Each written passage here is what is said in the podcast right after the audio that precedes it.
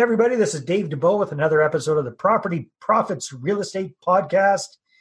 Today, we're coming to you with a very special guest, and that is Rachel Oliver. And Rachel is known as the cash flow queen. I love that title. And she's got a very good reason for that. And that is because she and her husband focus on doing rent to own deals in Ontario and they definitely know their stuff. In fact, almost 350 rent owned deals. Rachel, you don't look old enough to have done that many deals so quickly. My goodness. So you must definitely have a machine going. She's not just a real estate entrepreneur, she's a wife, she's a mother, she's got kids running around, she's dealing with all of this stuff. So, yeah, Rachel, it's great to have you on the call. Thank you so much for having me, Dave. It's a pleasure. All right. Well, let's jump in. First things first. How did you get involved in this whole crazy world of real estate investing in the first place? Well, I think like most people, there's a trigger. When I had my first child, I got diagnosed with breast cancer. And at the time, I was working in the corporate world and I was climbing the corporate ladder, as a matter of fact, and juggling, you know, being a first time mom, being on mat leave.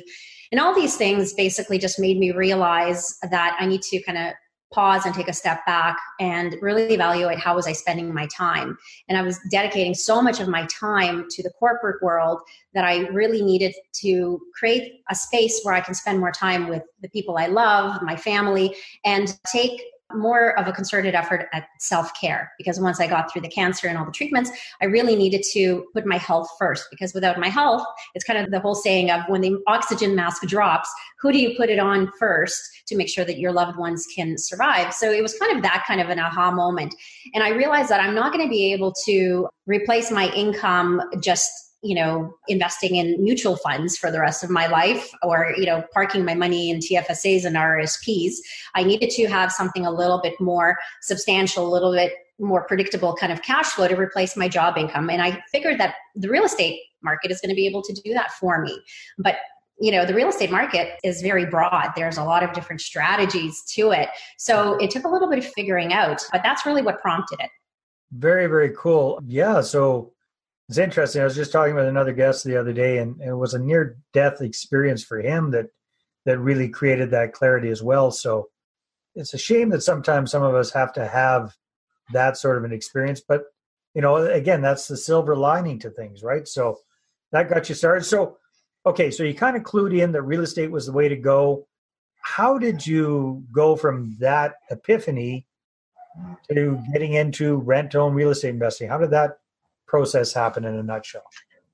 It wasn't an easy process and it wasn't a quick process. I wish it was. You know, I had to obviously go through kind of getting healthy first and, and getting kind of back into the workforce and, and kind of creating some stability. And when I felt a little bit more balance in my life, I started being more comfortable at processing the different information that was on the market.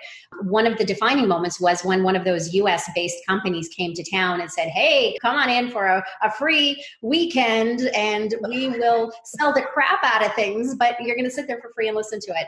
What I got out of that weekend, there then a very quick introduction to how cold and callous and pitch oriented this market can be is I actually kind of cut through all of that crap and I listened very clearly to what are what are the different ways that people are creating cash flow. And the strategy that stood out above all else was lease options. I think the US guys called it lease options. In Canada here, I think we refer to it as rent to own. And that really resonated with me. I love the aspect of creating some significant cash flow for me and my family, but at the same point, doing something valuable for another family and helping them overcome their barriers to homeownership and helping them out actually become homeowners against all odds in many cases. So that was really kind of the defining moment. And then, of course, I started looking around what's happening in the real estate market here in Ontario. Who's doing rent owns? How are they working? Who's succeeding? And I was not very impressed with what I found out. But that's really how it started. All right, very cool. So, roughly when was it that you jumped in with both feet and got started with rent own? when I realized that I can't find anybody in the Ontario market to do rent owns the way I felt they needed to be done. Everyone was kind of saying, yeah, the rent own strategy is great, really cash flow positive. You can make a lot of money, especially when the tenants don't exercise the option to purchase and walk away. And I'm like, I wouldn't be doing it for that. I really wanted to help families. And everybody was saying there's a 50 50 chance, there's a 50 50 success rate, but you make out, you know, profitably regardless. And I kind of thought, well, I want to make out profitably, not at the expense of someone failing, but at the joy of, of them succeeding. And nobody was doing rent to owns that way. So I finally realized, you know what? If I can't find somebody to do it the way I feel it should be done, let me do it myself. So luckily I work with a with my husband very closely and he brings to the table very different perspectives than I do. He's a numbers guy. And we kind of looked at the numbers and we looked to see very closely where were the gaps in how rent owns were being executed in Ontario.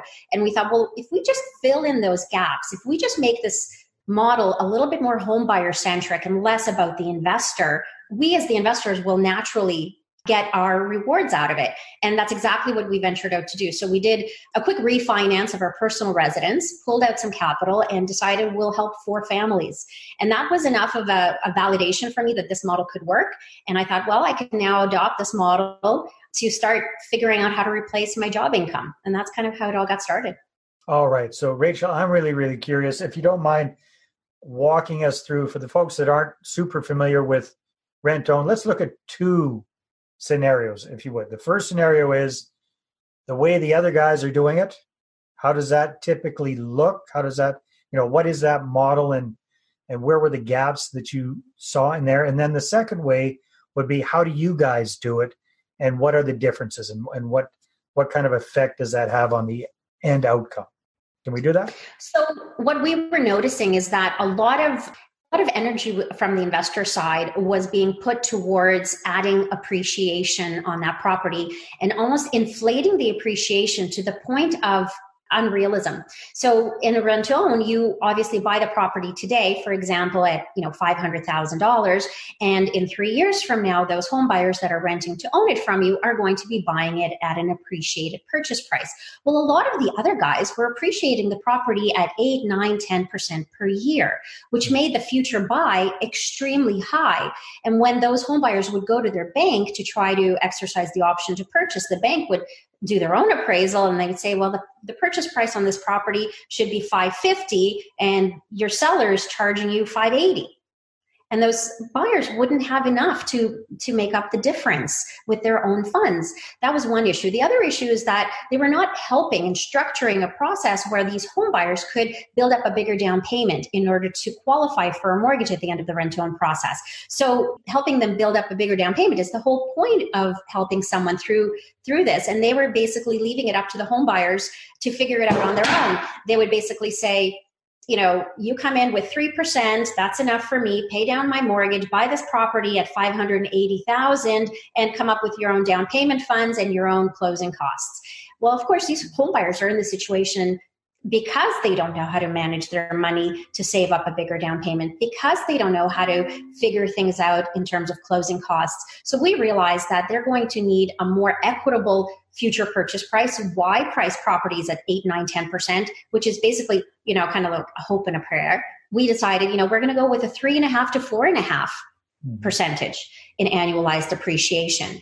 And also simultaneously we realize we need to help these home buyers really really work on their mortgage readiness. They need to be accountable to somebody kind of like going to the gym. I always equate it to that. When you go to the gym and there's a trainer there waiting for you and telling you what to do when to show up you're going to feel obligated to do what the trainer does. Even if you don't want to technically you're doing it for yourself, but you almost don't want to let the other guy down. Right. Rent own works exactly the same. That's what we tapped into. We tell the home buyers how much of a down payment they're going to accumulate through our process and how much they need to pay each month.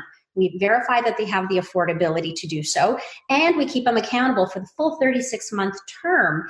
And when they know we're checking up on them, well, guess what happens? Magic and at the end of the rent own process, they are also buying a property that is on par with what the banks value it at. And they have a 10% down payment credit and they've done the work to repair their credit and essentially qualify for first time home buyer mortgage.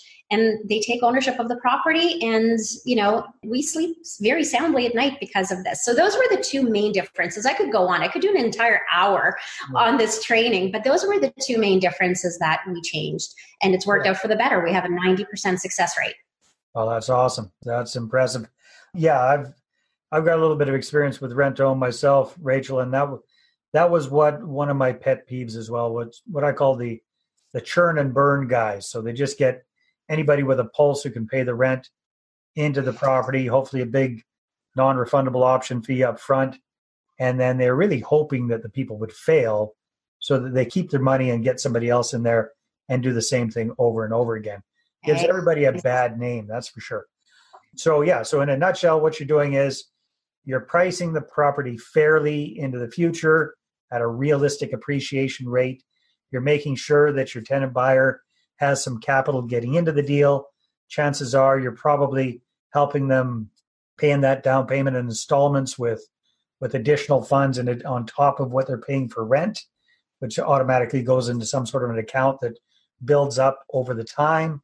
And during the whole time, you're babysitting them, you're you're holding them accountable, and you're making sure that they follow the process so that they can close on that deal at the end of the term. I got it. Absolutely, I like how you put it. The, the baby, the babysitting is exactly what we're doing. I mean, we've systemized it, and we, you know, it has a bit of a professional polish to it now that I, I think about it over the years but it's true in essence we're babysitting them but these people need it this is i think the yeah. essence of the rent to own strategy that you don't go into this and kind of think there's a fallacy about it that it's a set it and forget it because everybody's looking for a passive solution with real estate right? Everyone wants things just to go tickety boo without you putting any effort into it and that's not the case. Rent owns are really designed to help a home buyer overcome a certain challenge or a certain habitual behavior and it doesn't come from a set it and forget it mentality. So the reality is most investors they want to profit with rent owns but they don't want to do the babysitting part. And that's where we come in. And that's a problem that we solve in this market.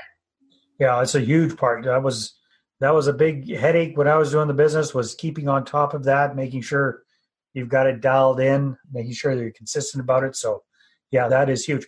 So for people who aren't familiar with rent to own, as the active investor partner, how do you profit from a deal? Why don't you just kind of paint that picture? What does that look like? So, as the investor, what you're essentially benefiting from, it's kind of like a, I guess, a very equitable solution to try to help home buyers build up a bigger down payment because the more of a monthly down payment credit they give me, the higher my cash flow is over the course of the rent to own and the higher their down payment accumulation is. So it's really win win. It's benefiting them because it's kind of like a forced savings that's pretty substantial. You know, the average Canadian is not going to be able to put aside 600 or $700 a month. We have some tenant buyers that can afford to put aside $800 a month, but they won't do it on their own unless we're babysitting them, unless we put a structured program around it. And they are in our rent own process. But because they're putting in six, seven, eight hundred dollars a month in the down payment credit each month, that actually adds to my cash flow. So a lot of people say to me, well, why are rent owns so cash flow rich? You must be ripping people off. And I think that notion comes from some of the legacy stuff that you were talking about with the other kind of mentality. But in our in our model the cash flow comes from actually helping home buyers accumulate a bigger down payment credit and the other benefit is that there's a capital gain component with rent to own. So at the end of the process obviously in addition to the monthly cash flow we sell the property at an appreciated price point and there's been mortgage pay down.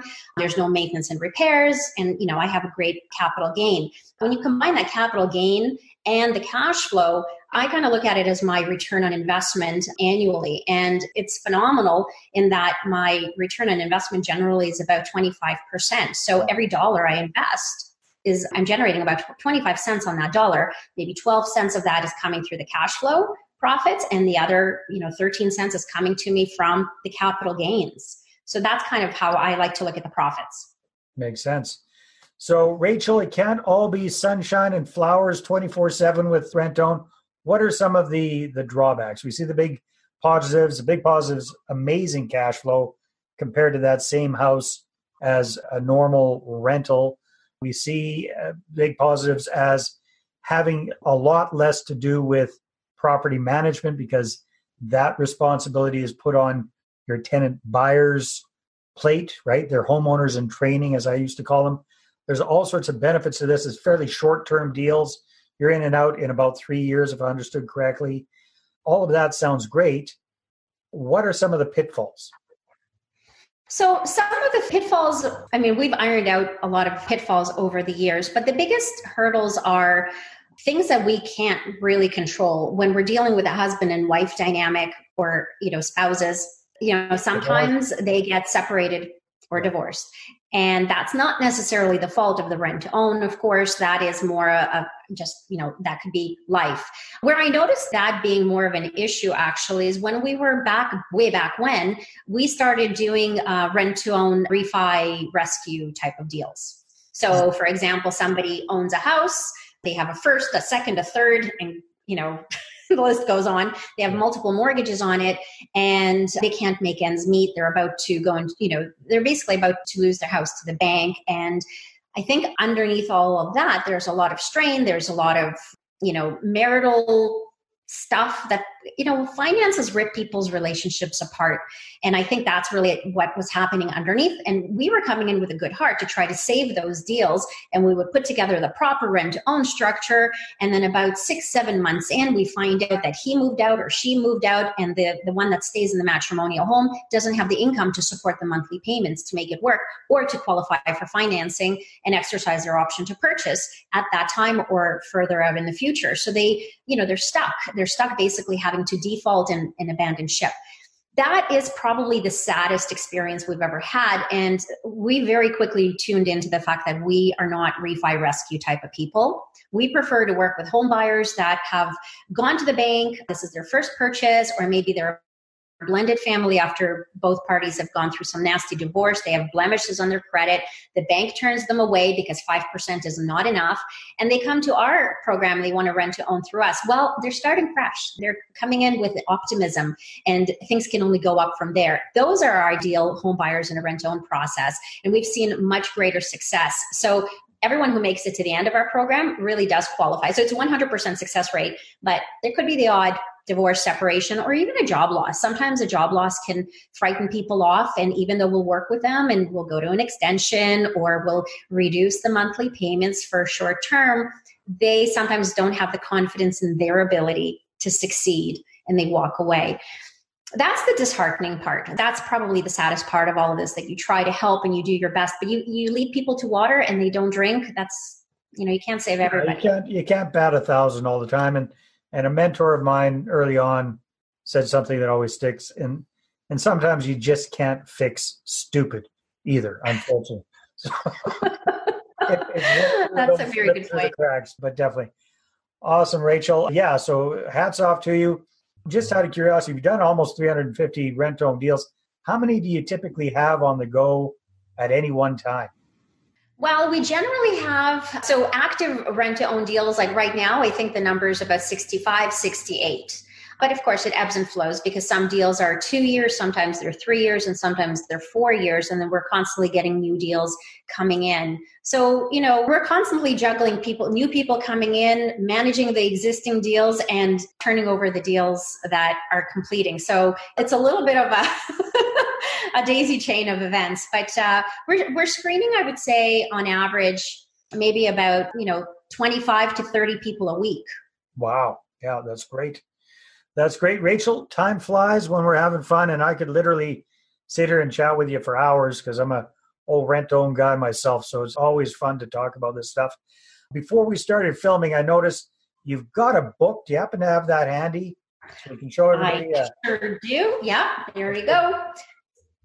So nice. the rent to own essential guide for home buyers, my husband and I co-authored this because there were just so many people not understanding how a legitimate rent to own is put together. And we just couldn't keep answering all these questions on phone calls and emails. So we decided we'll put together Canada's first and only resource that anyone can access on Amazon.ca. Excellent. And if people want to find out more about you, Rachel, and what you're up to with Rent to Own and maybe even get a copy of the book, what should they do? So they can email me, Rachel at hellocashflow.ca, or they can visit us at hellocashflow.ca. I have a video up there where I explain the ins and outs of how the rent own strategy works and how one investor actually created nearly $60,000 a year in annual income by helping seven homebuyers rent to own through our program. And they can also request the electronic version of our book. I'm happy to share it free to spread the wealth of knowledge. Awesome, Rachel. Thank you very much. It's been a lot of fun. And hats off to you for what you and your husband are doing with your rent to own business. Thank you so much, Dave. I appreciate that. All right, everybody. Take care, and we'll see you on the next episode. Bye bye. Well, thanks very much for checking out the Property Profits podcast. If you like what we're doing here, please head on over to iTunes, subscribe, rate us, and leave us a review be very, very much appreciated. And if you're looking to create a regular flow of inbound investor inquiries about your real estate deals, then I invite you to attend one of my upcoming live online demonstrations. And you can check that out at investorattractiondemo.com. Take care.